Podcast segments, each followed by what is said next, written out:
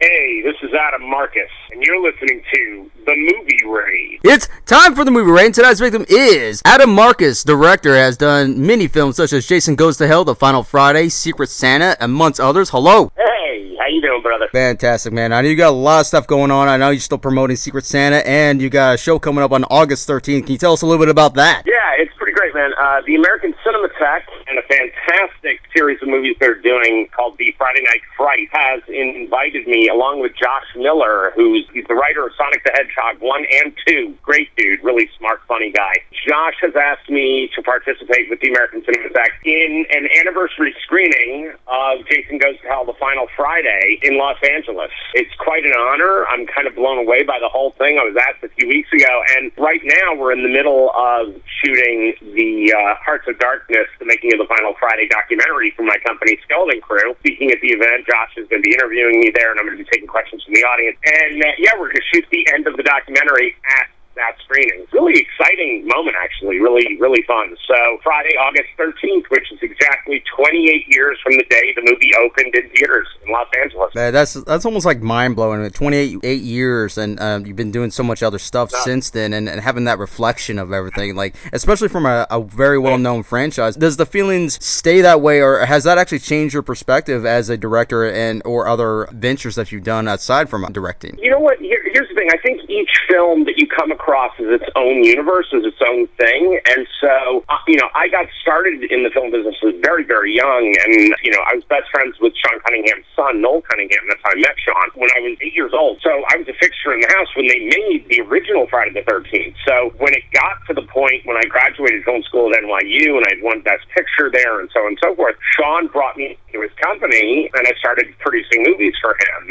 And I produced My Boyfriend's Back uh, Disney with Sean from one of my best buddies in college, a guy named Dean Lorey, who's a tremendous, brilliant screenwriter. Recently did the Harley Quinn uh, animated series. Was amazing. Dean ended up writing Jason Goes to Hell with me when Sean Cunningham came to me and said, you know, if you figure out a way to get the fucking hockey mask out of the movie, I'll let you write and direct it. And I was like, woohoo! Like, that was so exciting, and then realized five minutes later, like, wait a minute, what did you tell me to get rid of out of the movie? What, what am I doing? Yeah, Jason Goes to Hell, my first writing and directing of a feature film. I was 22 when I got hired to make the movie, and I was 23 when I shot it. It was an amazing experience, total trial by fire, but, you know, I brought the movie in under budget, under time, and we made a ton of money with the thing, and it was kind of an explosive moment in my life. And then it kind of became my middle name for the rest of my career. You know, it's Adam Jason Goes to Hell Marcus constantly. I understand when people get tired of stuff like that. I kind of don't.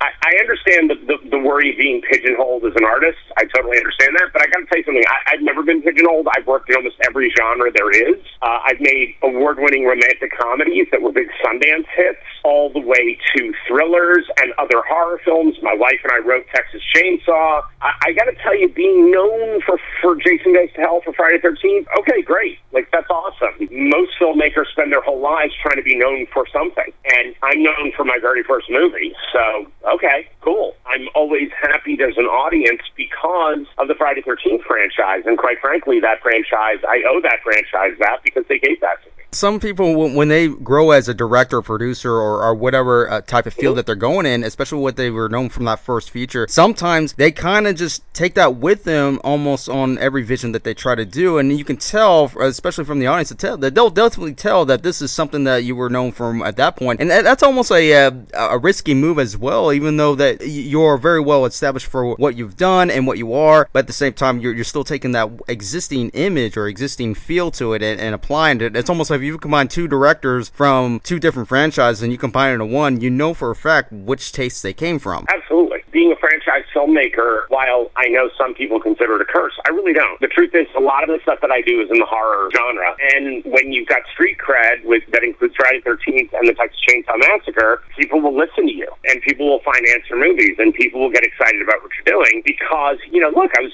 22 years old and they handed the world's biggest horror franchise at that time, and they put it in my hands. It's 22, and it was my movie, and that says a lot about their faith in me, and you know the fact that the movie did well, and that day the biggest video that New Line had ever put out before Lord of the Rings.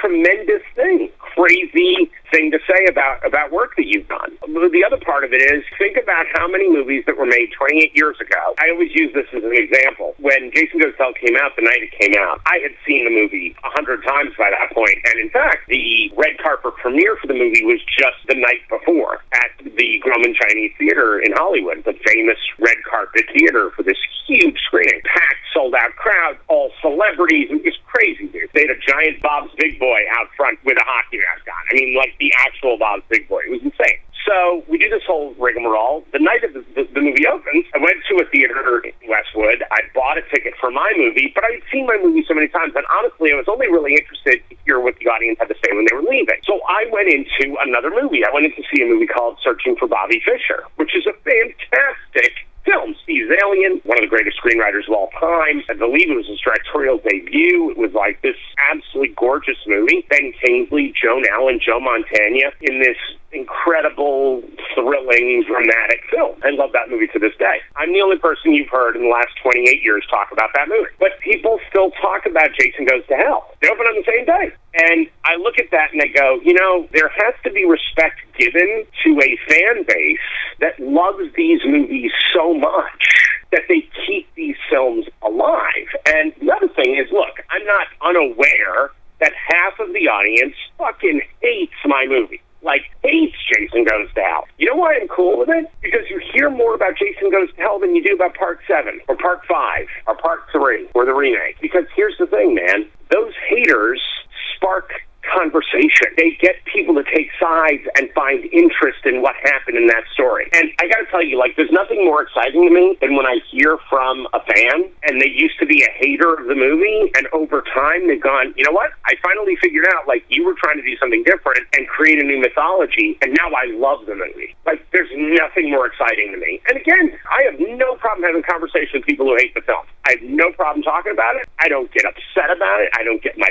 feelings butthurt. I don't do any of that. Because as a filmmaker, you have to know you're going into a space where people are going to have opinions. And I'm sorry, dude, think about how divided we are on everything right now. Well, okay, cool. Am I expecting everybody in an audience to love my movie? That's crazy. That's crazy. And quite frankly, my feeling is if everybody does love your movie, nine times out of ten, it means you kind of wussed out as a filmmaker and took the middle road just so that everybody would love you rather than actually saying anything. And having been a part of this franchise, especially an icon franchise, do you think that there's a fine line between altering and progress of that character? I never set out to alter the character from my perspective. If you go to see the first movie, which by the way has no hockey mask in it, it has only about 30 seconds of Jason in its entirety. It's about his mom. It's about a middle-aged woman named Pamela Voorhees murdering teenagers because they didn't watch her child and he drowned. If you watch that movie, you realize, okay, there's a little boy who jumps out of the lake at the end of the movie. There's a little boy. Now, that little boy died 30 years ago. He's still a little boy, or 22 years ago. He's still a little boy, and he jumps out of lake. So, okay, so that's not a little boy. That has to be a monster because it's a little boy that drowned. Now he comes up from the lake and he drags Alice down. Fine. Then, two weeks later, literally two weeks later, Friday 13th, part two, the opening happens, right? And Alice is in her apartment, and suddenly this little boy has gained 120 pounds of pure muscle. He's found a tailor to fit his clothes quite beautifully. He's somehow learned how to read because the only way you get anyone's address back then was by looking in the white pages. Then he's learned to drive because he's carried his mother's severed head with him to Alice's house. He's then set up a very intricate plan where he's placed his mom's head in the refrigerator for Alice to find. This is a very clever little boy. Let's remember this little boy's learning disability. This is a kid with a hydrocephalic head who died in the 50s. So now he's this clever serial killer who hides a head in the fridge, then hides in Alice's apartment, like tiptoes in the roundhouse, waits for her to go and open up the fridge, and then he hits her with, an, with, a, with an ice pick.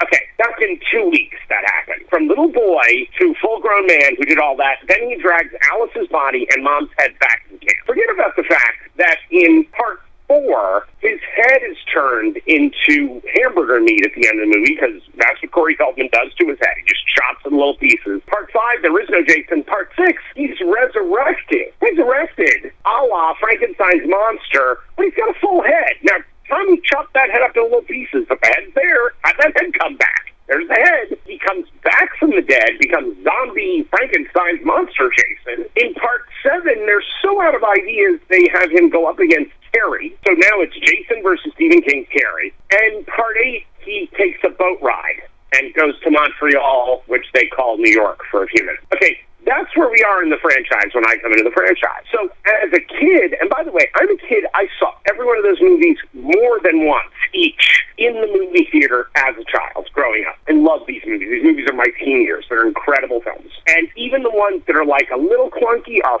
fun and awesome for all the right reasons. Part five, even though there's no Jason in it, it's ridiculous that this ambulance driver has a photograph of Jason in his back pocket. I went with these movies because I love them. But I always thought, why isn't anybody trying to fix this problem in that Jason's not human? He's something else. He's a monster. There's something else happening here. We keep wanting to play him like he's a pro wrestler, but he's murdering people. He's not hitting people with a chair and running away. He's murdering people. Plus, no one is dealing with the fact that over 117 people have died in this small area of New Jersey for over this short period of time. So I immediately said, okay, if Jason's mom would do anything to have her Jason back, if Pamela would do anything to have this child back, wouldn't she reach out to dark arts?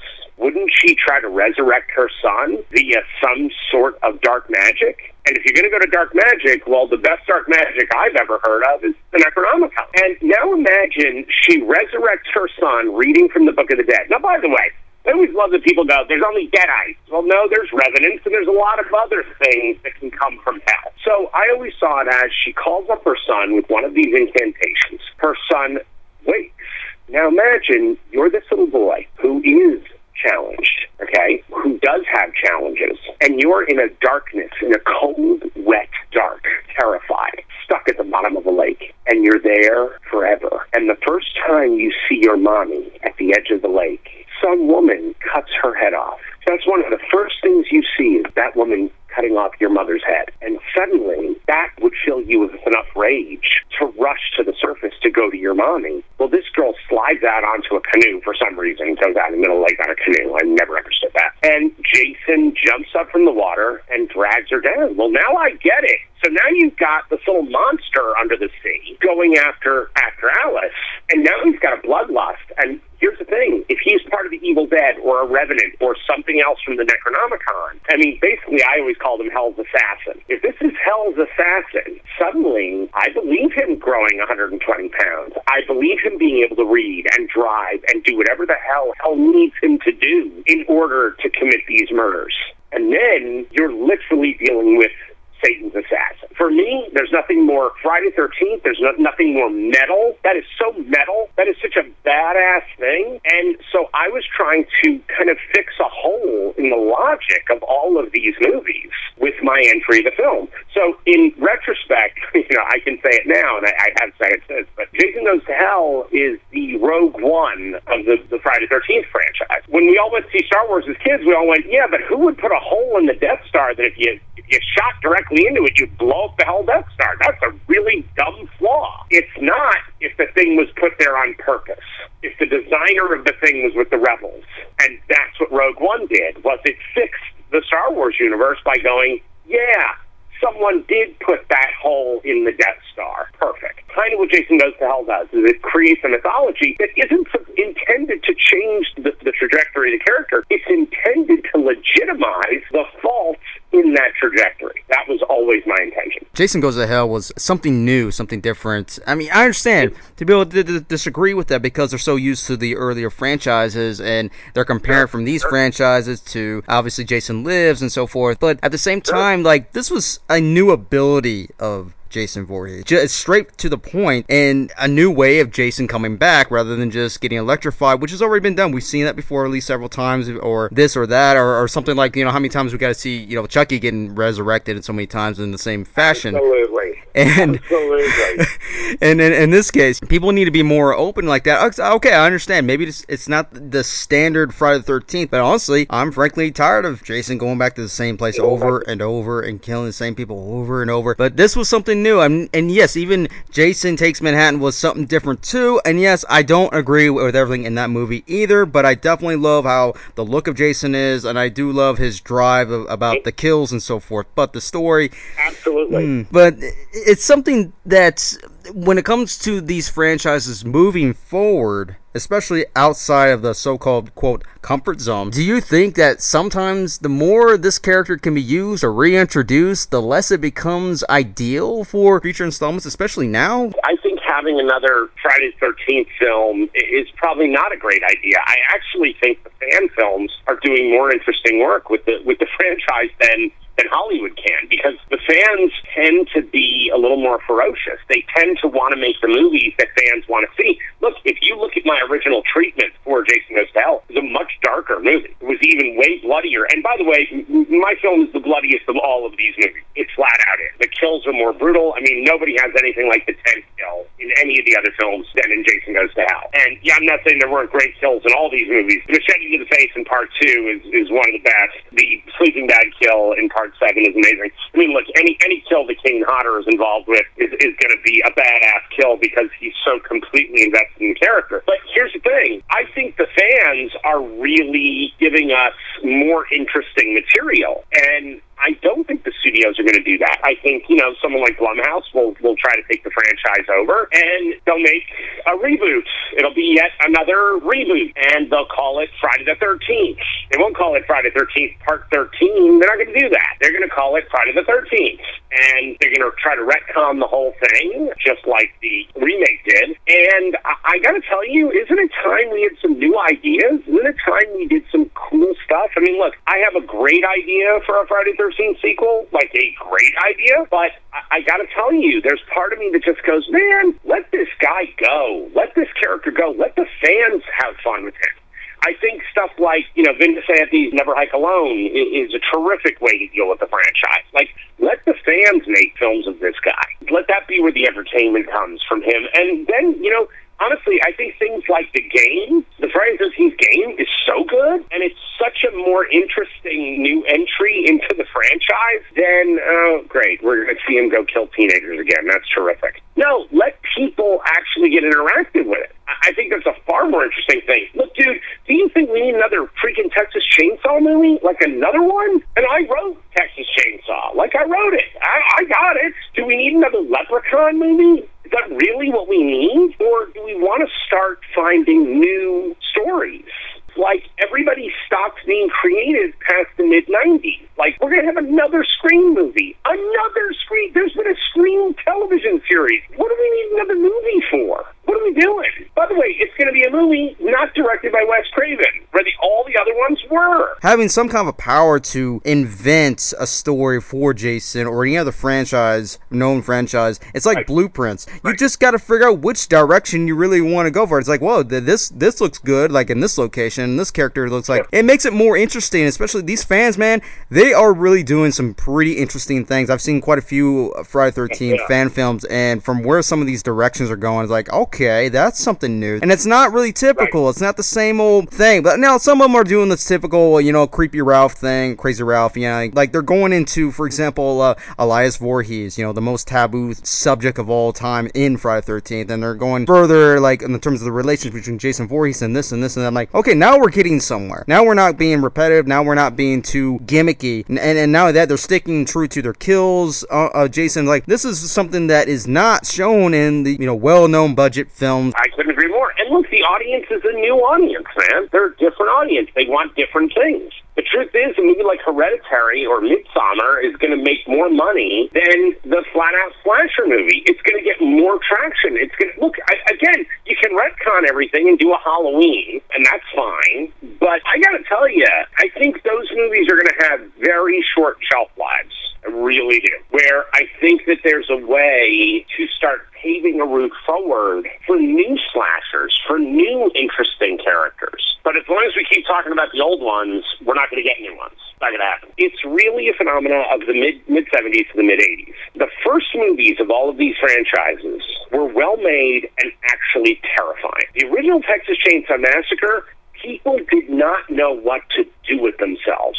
I mean, dude, they were so freaking frightened, so terrified. And by the way, the original Texas Chainsaw, it's almost a bloodless film. There's almost no blood in the movie. That's how well done the movie is. Then you cut to Halloween. Halloween is another movie where there's almost no blood. There's no blood, dude. By the way, in the middle between those two franchises, you've got The Omen. The Omen is actually the first true slasher movie because it follows the fresh kill every seven minutes way of building a slasher film. It's really brutal, really bloody, ugly movie, and there the devil is the villain, right? You move on to Friday 13th. Now, Friday 13th basically is nothing but a complete ripoff of Bay of Blood and Halloween. That's literally what the movie is, and then it, it has Carrie ending at the dead end. But let's remember again, it's a well-made mystery. It's a thriller, and you've got a scary movie attached to the concept. Not Jason. You've got his mom. Well, Friday the Thirteenth Part Two is the really the first true Jason Friday the Thirteenth. And by the way,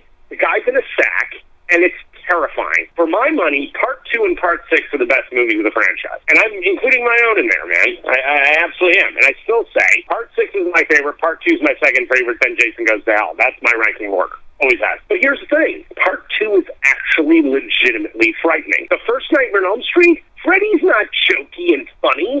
Freddy is terrifying in that movie. He's terrifying in that film. The first Hellraiser. Oh my God. Pinhead is a frightening freaking dude, and we wait almost the entire runtime of the movie to get to the guy. We barely see him. Here's the thing in the subsequent sequels, problem is the villain becomes the hero, and then it gets jokey and silly and funny and ha ha ha ha ha. Well, now we're not afraid of the villain anymore because the villain isn't the villain, the villain's the hero. We hate the human characters, we hate the people, so we can't wait to get that watch them get killed. Oh, it's going to be really fun when this guy dies. Well, that's not the way the first movies work at all. The first movies are about a monster in the dark that you barely see. He's always got a mask over his face.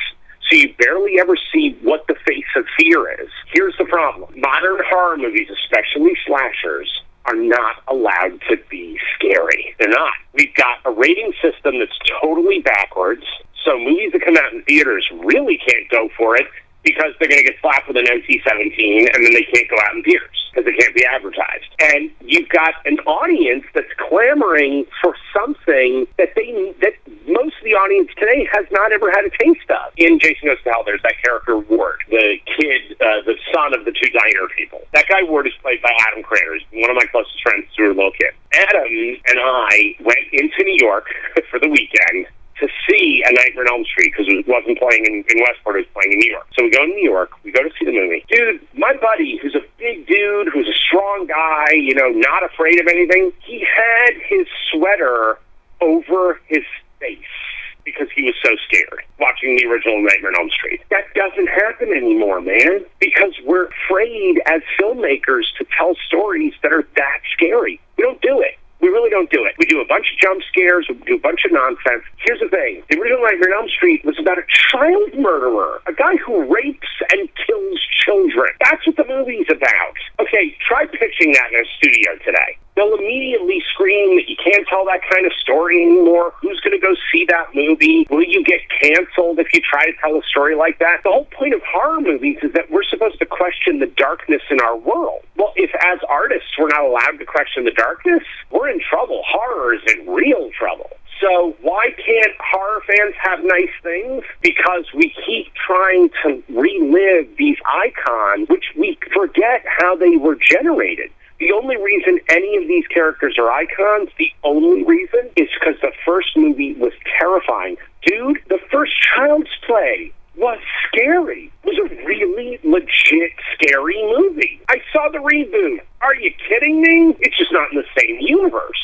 It's just not. We don't have the bravery that once existed in films. We don't, because we keep trying to somehow pander to a larger audience instead of realizing we need to cater to horror fans, the actual people who love horror movies. If we do that, I think we can have new franchises in, in a second. I think it can happen very quickly, but we have to cater to them in our industry, it's look, it's it's an industry about money, and it and it should be. It's a very expensive industry. So I understand the need for chasing a dollar. That's totally cool. That makes perfect sense. But bro, if people who are out there, and I don't care how old you are, I don't care how young you are, I think all that labeling is a bunch of nonsense. If you have a dream of making movies, look, man, if when I was a kid, if I had a movie studio in my pocket, which now everybody does, everybody's got a movie studio in their pocket. Everybody's got a camera, an editing software. Everybody's got color timing right in their pocket. It's all right there. You can even cut and, and fix your soundtrack on your phone if I had that stuff as a kid, I would never stop making movies. I would be making movies all day long. So if these characters can actually inspire you, then there's nothing better than any filmmaker could have done with their lives but contribute to that artistry moving forward. Go ahead and plug in any websites or anything that you want to add next to anything that you want to further promote. Oh, that's awesome. That's awesome. Well, look, I mean, uh, you spoke earlier about Secret Santa. Secret Santa was the first film out of my new company, Skeleton Crew. Um, it is a movie that's very near and dear to my heart. And by the way, Secret Santa 2018, not there's one, I think it's 2015. That is not us. That is not our Secret Santa. Secret Santa 2018. It is the, the poster is a, is a guy carrying a bloody package into a house, and it's a beautiful snowy image. it's not about a killer Santa. It's really just about family and how family can be the most evil thing. I'm going to be overseas for a few months shooting a film called Dread that is based on a true story. That is a pretty kick-ass thriller about three women who get stuck in a hotel that they find out is a human trafficking ring, and they have to somehow get out of this hotel alive. And the thing about Skeleton Crew is that, like the movie I'm shooting in Europe is a, is a much bigger budgeted movie, but my favorite part of Skeleton Crew is our ultra low budget division, which is promoting new voices in film, new filmmakers, extraordinary people out that are you know that are creating whole new worlds, and this part of our company allows that to happen. We've got one film that we're doing right now called Fat Camp Massacre that is an entire team of female filmmakers that are creating something that is so badass and so wrong and so awesome. And it is for people of size what Get Out was for people of color. You know, we try to stay political as a company. We try to always have something to say. And when I say political, I don't mean Republican, Democrat. I mean politics in the larger sense of the word. That I always want to be saying something about moving the human race forward in each one of our films, even if it's the bloodiest horror movie you can imagine. I want it to have something on its mind. For me, the, you know, my fathers in filmmaking are guys like Tobe Hooper, who I work with on Texas Chainsaw, who, you know, when he made the original Texas Chainsaw Massacre, that movie is not about a cannibal family. That movie is about us cannibalizing ourselves because of Vietnam. So our company is always trying to have that kind of thought moving forward on, yes, but what are we saying with this film? Future's pretty bright for Skeleton Crew right now, man. We're, we're doing a lot of stuff, and uh, we've got a new TV series that we're working on as well. So I'll have more news about that in the next month. So I'm getting very excited. Very cool, man. Very cool. And there you have it, everybody. That is director Adam Marcus.